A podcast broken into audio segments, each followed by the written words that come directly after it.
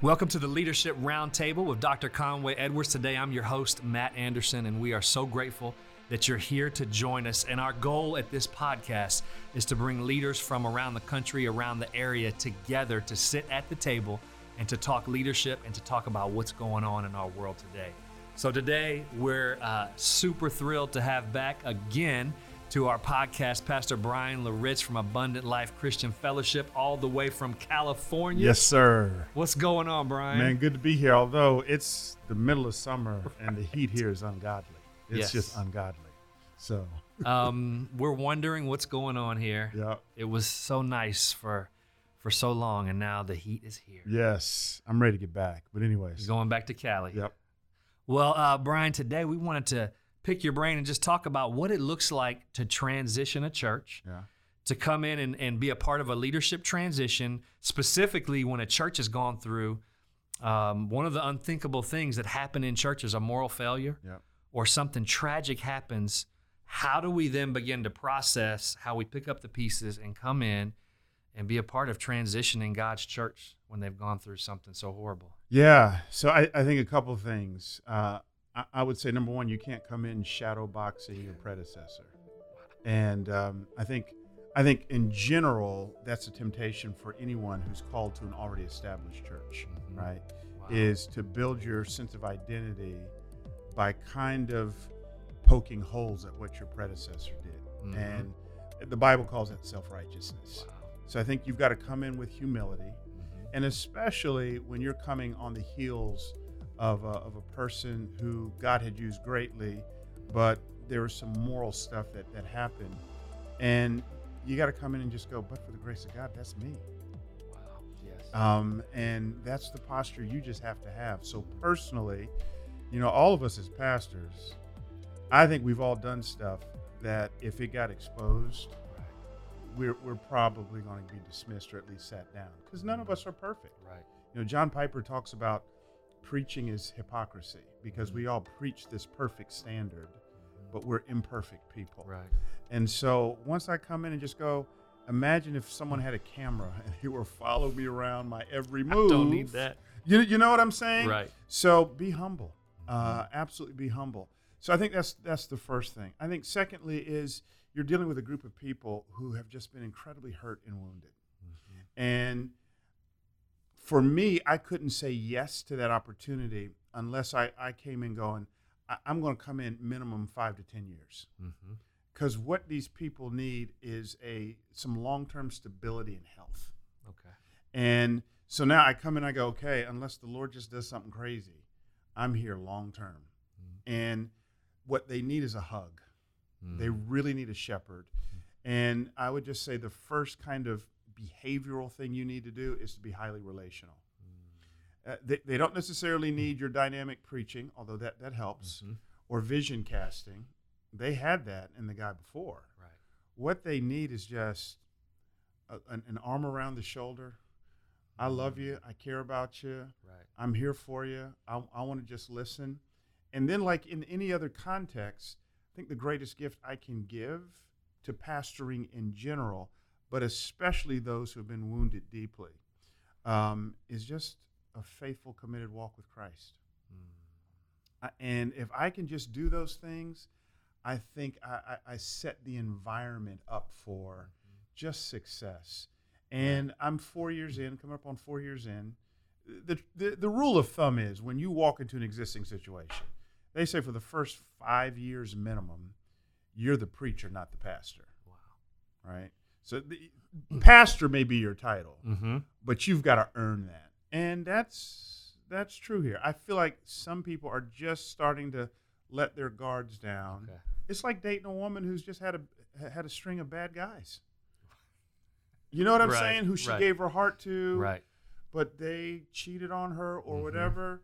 Well, the new guy coming in, she's not going to all of a sudden just give you. You have to put your time in Mm-hmm. And so it is with the with, with the people of God. So I've just be humble, uh, be highly relational, lock in, and just have the mindset I'm here for a long, long time, and shepherd those people. I think that's that's phase one. Yeah.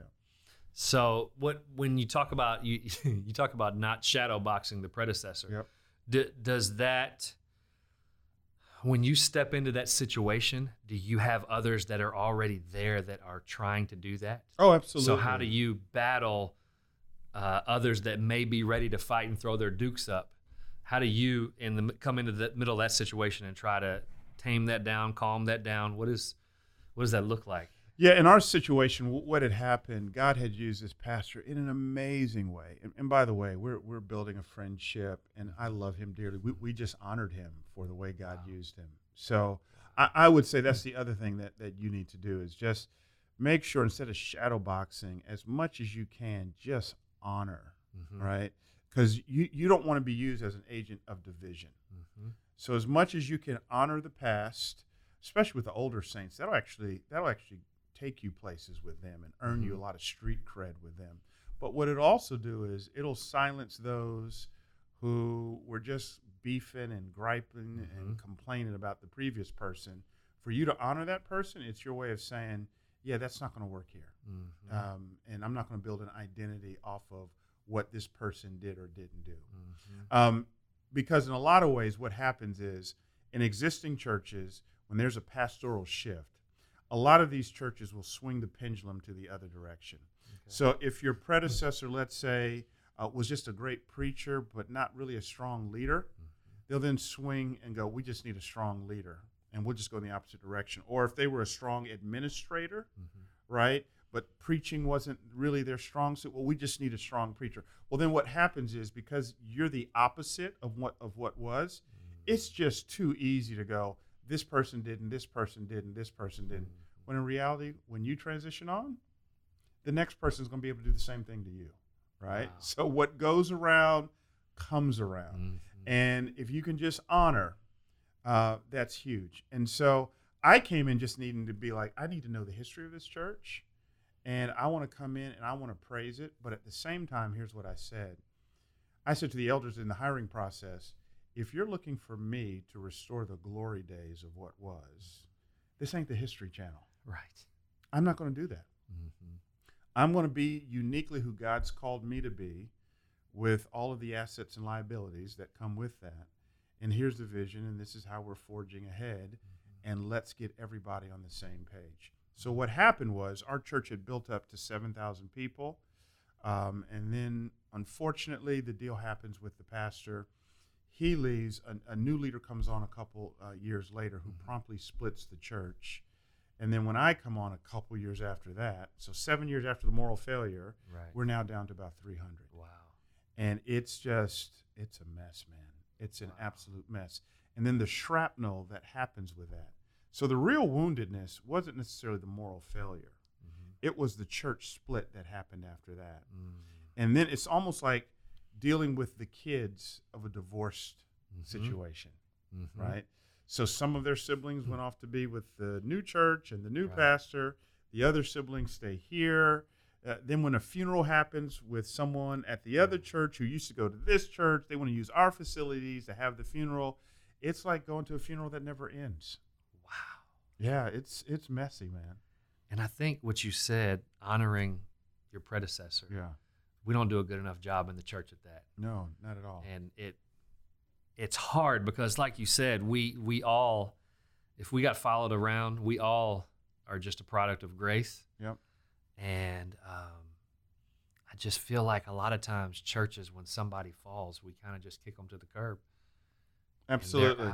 But listen, uh, C.S. Lewis says the fountainhead to all vice is, is pride, mm-hmm. right? So again, why do I poke holes in my predecessor? Well, there's there's pride there, and that's why I'm just a big believer in. This is going to sound a little counterintuitive on a leadership podcast. My identity cannot be in in, in my position. Mm-hmm. It cannot be in the fact that I'm a pastor right. or a leader. Right. So I am not the size of my church. Mm-hmm. I am not the quality of my sermons. I, I, I'm none of those things. So I've got to have some gospel distance. Well, now that I have some gospel distance between who I am in Christ and what I do, I'm now free to honor this person because I'm not looking at him as competition. Right. Right. But so this is just core. Who am I as a leader? Mm-hmm. Right. So I think that's that's what helps us to do those things. Wow. Um, what what would you say? how would you minister to the individual at the church who's broken because of this, who says, you know what, I've followed, I've invested, and now um, this person's fallen or done, done something that I never could have imagined? Um, how, how do I follow anything they've taught me in the past? Because I hear people struggle with that Yeah. before. I'm, I'm so broken, I'm so disappointed. So, how, where do I go from here? Well, on the one hand, Matt, most of them left. Mm-hmm. So literally overnight, the church went from seven thousand to thirty five hundred. Wow. Right. Um, part of that is because the church had an attractional model of ministry. Okay. So when when when I build a church around a charismatic personality and not really Jesus, that's almost amusement park church. Mm-hmm. Well, people come to an amusement park to experience the euphoria of the ride, Right. but when the ride breaks down, I don't know if I want to come back. Yeah. So that encourages me to say, as a leader, I better build this thing on something that can be sustained long after I'm gone. Mm-hmm. So, so that's that's the first thing. So the person you're talking about, 98% of them left. Mm-hmm.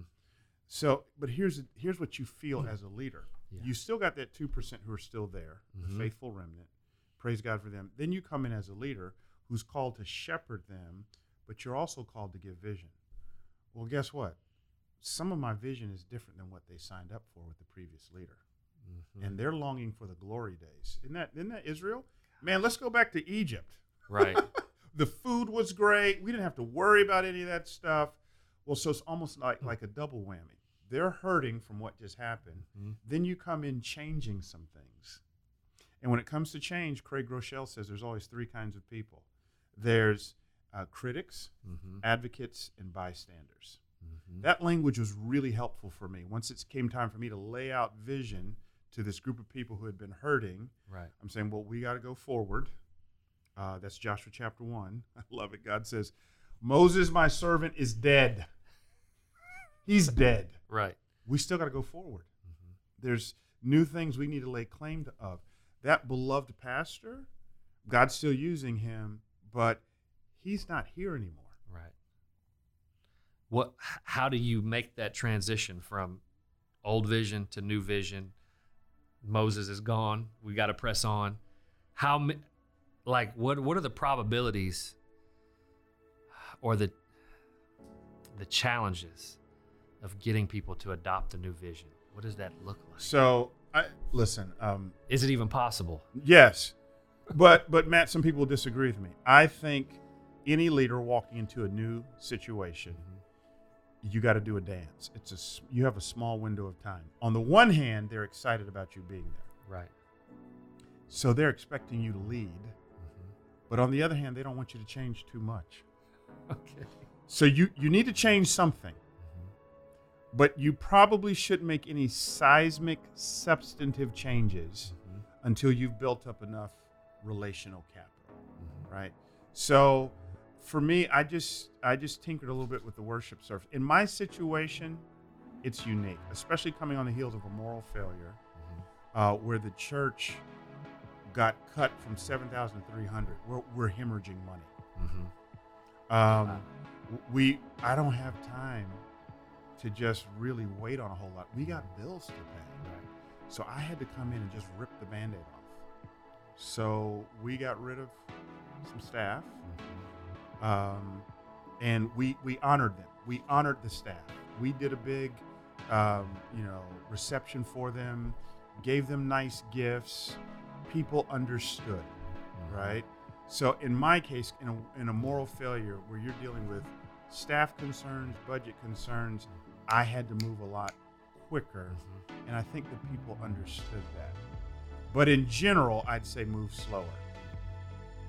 So So you talked about that. You, you just said there's a narrow window. yeah, Um, how long do you think that window practically lasts for somebody in transition? If if you're coming in and you're transitioning into a new role, if it's a traumatic situation has happened, what when do you need to, or is there even a time frame for shifting from relationship building to building that capita to to now sh- casting vision? a, a lot of it depends on growth, Okay. right? So I think I, for a season, I've got to do all of it. Mm-hmm. I just I just have to do all of it, and then growth will really de- determine what you're talking about, Okay. right? So as the church expands, then my my leadership base expands, and Mhm. I'm bringing on more people who can take the vision and press it down. Mhm. Until that happens, Right. I've got to be the one who's got to actually uh, deposit those things and to Mhm. really speak vision, cast vision, so on and so forth. But then I also got to come in going, where, where are the trouble spots? Mm-hmm. Who, who are the people who just have a loud voice here? Mm-hmm. And if it doesn't go well with them, it's just not going to go well and it's not going to go anywhere. I literally asked that question to the elders, and I got a list of people, Oh, wow. and I just I just hung out with them, befriended them. You got to leadership one on one. The older I get, it's all about relationships. So you don't just kick them out. No, no, no, no, no, not n- not at all. But Right. I, I told myself I'm gonna give myself the first two years Mm-hmm. to really just highly relational, eh, probably even into my third year. But at some point, I got to be a bad guy to Mhm. some people, and you got to be you got to be comfortable as a leader letting people go. Mm-hmm. And by letting people go, I'm not talking about people on staff, although there's truth to that. Yeah. I'm actually talking about people in the church okay. because you're going to start making changes and people are going to go wait a minute that's not that's not the abundant life i knew and what happens to people is they oftentimes take a picture of the church Mm-hmm. a photograph not really not realizing the church is a movie so they take a photograph of Yep. when it was the best in their eyes Right. and they want it to stay that that way Mm-hmm. Well stuff changes man and you'll get some people who are like i gotta go this isn't all right Mhm. we, we get it sorry but we understand that Gotcha. and i know that sounds cold-blooded but Yeah. Now for the for the leader listening in with us today, when you say take time, a year or two years to just relationship build those problem people, what did that practically look like? Is that coffees, lunches, hanging out, in the absence of trying to guide or direct? What did that practically look like? Some steps for somebody listening of what you did to. it, it meant um, church has my cell phone Uh huh. it, it meant uh, it means if you go online right now to alcf.net you go to the staff page and you click on my email link that doesn't go through anybody that comes directly to me Gotcha. um, that's what that means. You have access to me. Mm-hmm. Now, as you went through that list of individuals, did some of them come around? Did some not come around? How did you process? That? I'd say it's about 50 50. Uh-huh. Some came around, some didn't, Yeah. you That's know. cool. Um, and uh, it's not that you're doing anything, uh, you know, to be contentious or Yeah. anything like that. Again, they're just going, I took a picture of this church and this church is changing. It's not what it was. And I'm sorry, Pastor, but I got to go. And you want to go, totally get it. May the Lord bless you. Let's Yeah. be friends. Wow. Yeah. That's a cool strategy uh, for for working with the problem people. Uh huh. Just love them. Um, and I wouldn't even call them problem people. I, I would again, I would just say they're just not rigid. I mean, I'm sorry, they're not flexible. They're Gotcha. rigid, and they're not willing to to bend towards the new direction. Because they're going. still hung up on that snapshot. absolutely. Wow. Okay. Gotcha. Now, what does so you've got those, and then what role does it play bringing in? You talked about briefly, but just wanted to go in more on bringing in new people and growth Right. to aid in the vision that you're casting Right. moving forward. What does that look like? Bringing in new people that are fired up, and then you have people who may still have that snapshot. How do they mesh together? And, and how important it is to get the new people on board. So yeah. So I mean, just think from a staff perspective, Matt. Um, and I've got a great team. Um, but there's still some vestiges from two pastors ago. Mhm. So just imagine being on staff and you come to church one Sunday and you hear the announcement, Yeah. this is what's, what's going on with our pastor. Wow. Okay. We were a staff of a 100 that when I got there had been whittled down to about 25, right? And so you're a part of that 25 now. But not only did you go through with the Uh, with two pastors ago, the pastor after that split the church. Right? So it's like one thing after another. And there's a sense in which I looked at some of my staff when I first got got on board and go, You're burned out, and I get it. And I get it. So I didn't want to necessarily come in being the bad guy and just laying off a whole bunch of people. What I did, because there was a sense in which they had been without pastoral leadership for a while, there, there was no sense of accountability. Right? And so each person was just kind of doing their thing. And um, some of them, they weren't even really keeping office hours. No one really knew what they were doing. So the first thing I did was uh, tell me what you do. Mm-hmm. So I, I just think as a leader, I had to come in with a listening posture. What do you do? What does a typical week look like? And I made them put it in a keynote presentation, put it up on the screen. Yeah. And one guy in his presentation, he was only working five hours a week, but getting a full time salary. And I'm going, I can't believe you put that in presentation. Appreciate your, your honesty, right? So then I just I then asked these are just questions. What's Yeah. your job description? Yeah. Oh, I don't really have a job description. Ah. So you can't lead anything that you don't you can't evaluate or inspect. These are just leadership one on one things. So I put everybody on uh, on a job description thing, Mm-hmm. and we start off with co- with quarterly goals, and we just created immediately a feedback culture. Mhm. Half of them said, "See you later," Just from that. just from that, Wow. just from that, Yeah. because they were used to doing things their own way. Mm-hmm. Um, and then I'd say the other half, uh, about six months later, you know, they ended up either sneaking out the back door. We had to help them find their next place in, in ministry. Mhm. But it was a blessing. Not only did it save us money financially, but now it created room for me to bring in the new wave of leadership. Oh wow. Yeah. Now, when you come in, when you do have those moments where you need a bad guy, you need a bad cop. Did you ever play bad cop, or how did you, when something harsh needed to be happen, needed to happen in the in the near term when you just came in, when you're coming into a transition? How do you how do you assign a bad cop? How do you play bad cop? How do you go through those hard? Yeah, see, it's interesting. Um, if by bad cop do you mean being mean? No, I, I, don't think there's ever a place for that. Right. I think the problem in Christian ministry, we have too many people who are nice and not enough people who are kind. Okay. Niceness and kindness Mhm. are two different things. Mhm. Kindness is a fruit of the Spirit. Kindness says, Matt, I'm concerned about you and what's the best for you. Right. Okay. And I'm also concerned about the stewardship of this ministry mm-hmm. and what's the best for this ministry because my Bible tells me I have to give an account for their souls. Mm-hmm. So, Wow. but niceness tends to be self protective. So if I'm nice, niceness is actually symbolic of pride. Mm-hmm. I'll bite my tongue, and instead of telling you Mm. what's best for you and what's best for the organization, I'll go into self protective mode Mm-hmm. because I just don't want to go there. Mm-hmm. Well, that's really a face of pride. Wow. But if I'm kind to you, I got to go, hey, bro, I love you. We've had great times, but this ain't working. So, how can we set you up to Mhm. where you have a, a pretty long runway off of here and we can make sure you and your family land well and Mm-hmm. we can get you to the next place? That's what Yeah. we want. Like, I.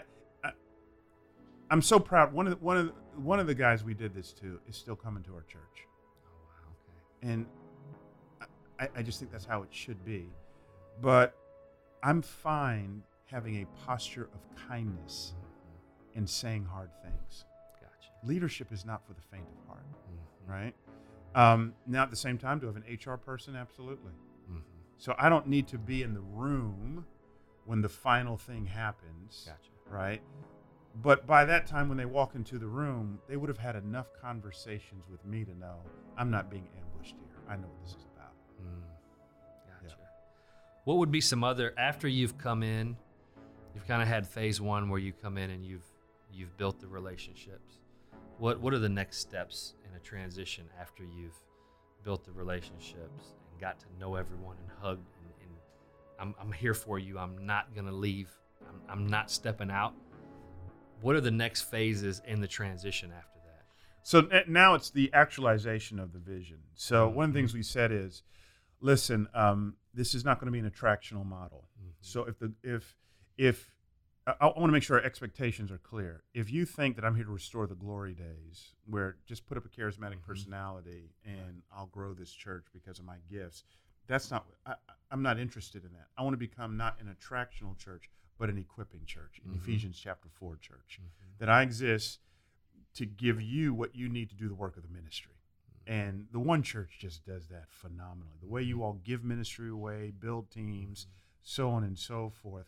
My impression of the one uh, church is if Pastor Conway, something were to happen to him, God forbid, people will be devastated. Absolutely. You'll probably lose some people, but I think this thing will just go on Mm-hmm. because you all have empowered people and given ministry away. Mhm. That's the model we're, we're looking to do. Mm-hmm. At the end of the day, I struggle with the vision question when it comes to church because I'm happy to do what they did in Acts. if I can just catch Acts in a bottle, Would be good. I'm good. Yeah. I want to see people get saved, get baptized. I want my baptismal filled. I want to see people come to know what their spiritual gifts are, be empowered, empowered and developed in their lead. I want to make disciples. I want to plant churches. So, in some senses, if you're in the ministry, all of our vision, with slight tweaks here and there, should be relatively the same, right? Mhm. We want to equip. We want to multiply. Uh, we we want to give people what they need to be uh, doers in the ministry. were there when you're in the when you're when you're in the transition time is there anything you're doing to try to secure for lack of a better way to say it early wins along the way um, what are you doing or i'm not even sure what i'm trying to say here uh, Yeah, you know, I, I think you- you've got to do an audit of your ministry. And I'm not just talking financial, but you, you have to spend a lot of time going, just what do I have here? mhm. You know, what's what's going on here? And you try to do that before you say I do, right? But you you and I both know being married men, married people, you're still going to be surprised. and we're gonna do some surprising yes, absolutely. And so it's almost like, you know, you realize, man, I didn't see that closet. And there's a whole lot of stuff in that closet. Yeah. And so you're just trying to figure out uh, who are my influencers in the church, what's going well ministry wise, what do we need to, to kill. A lot of a lot of walking into an existing situation trying to lead change is not only knowing what to do and not only knowing how to do it, but knowing when to do it. See, you can get the what down and the how down and be very clear on that, but you've got to have diplomacy. So, um, like I killed our Saturday night service.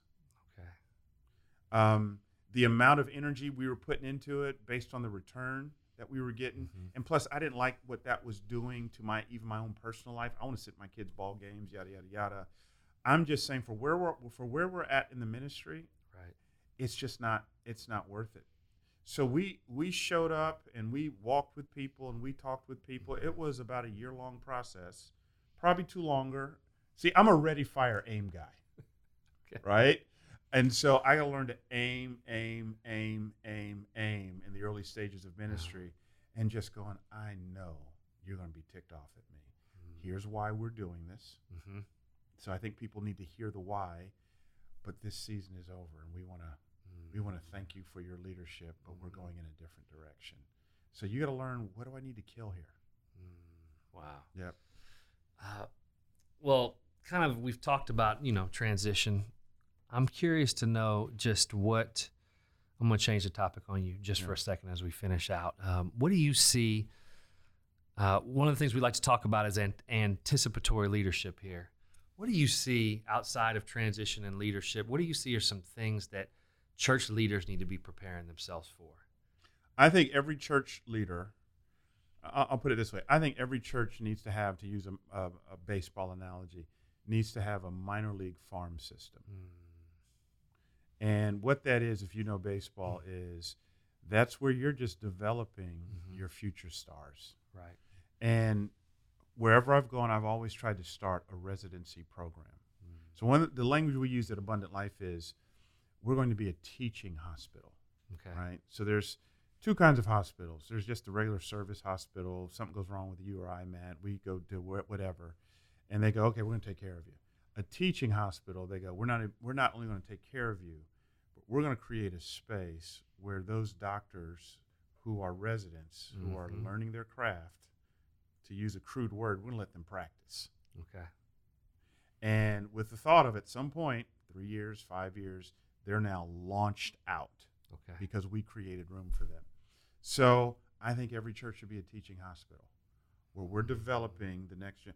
I think if ever, this is just me, uh, I think if five years into my leadership, I'm still having to do national searches to fill Mm-hmm. positions, that tells me I'm not really raising up the next generation Right. of leaders. So even uh, you know Frank, who's helping us out here on this podcast, even hearing his own story, Right. how he was coming here and then volunteering, and then now he's on staff, Right. right? Right. He got raised up from within. Mhm. I think every leader's got to be able to do that. Wow. So, and you all are the example of that. Wow. We're we're learning. We're Yeah. trying to figure that out. Yeah, yeah. Well, that's a good that's a good nugget to close on. Um, so, leaders, I want to challenge you. What are you doing to raise up new leaders? What are you doing to raise up apprentices?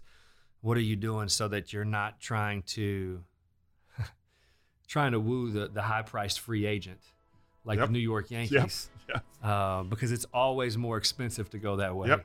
And you also have a culture problem too Yep. when you're bringing in the free agents. Well, the Yankees were at their best before they signed those high-priced free agents. everything. Yeah. Don't don't tell me you're a Yankees. No, Okay. Praise no, no, it's illegal in Texas. Rangers, Cowboys, Mavericks. oh, I hate the Cowboys. but I, I man, just the farm system is huge. That analogy is so good of of raising up. What are you doing in your church, Yeah. in your ministry, in your organization to raise up the farm system and develop people who come through your organization? It, it makes a difference. So I want to challenge you guys with that to to to start thinking through and mapping out and coming up with some measurables to how I'm going to do this Absolutely. and how we're going to raise up some new leaders this year. Thank you so much, uh, Pastor Bryan, for joining us today. It's been great. And thank you for listening in with us. We'd love for you to go online and check out the show notes for this episode. And if this has been helpful to you, we'd love for you to leave a review or uh, rate this podcast on whichever medium you're listening to. We are so grateful that you've joined us again today. And we just look forward to, to continuing the discussion of how we can help each other as we seek out to grow God's church. Thank you so much for joining us today. We look forward to seeing you again next month.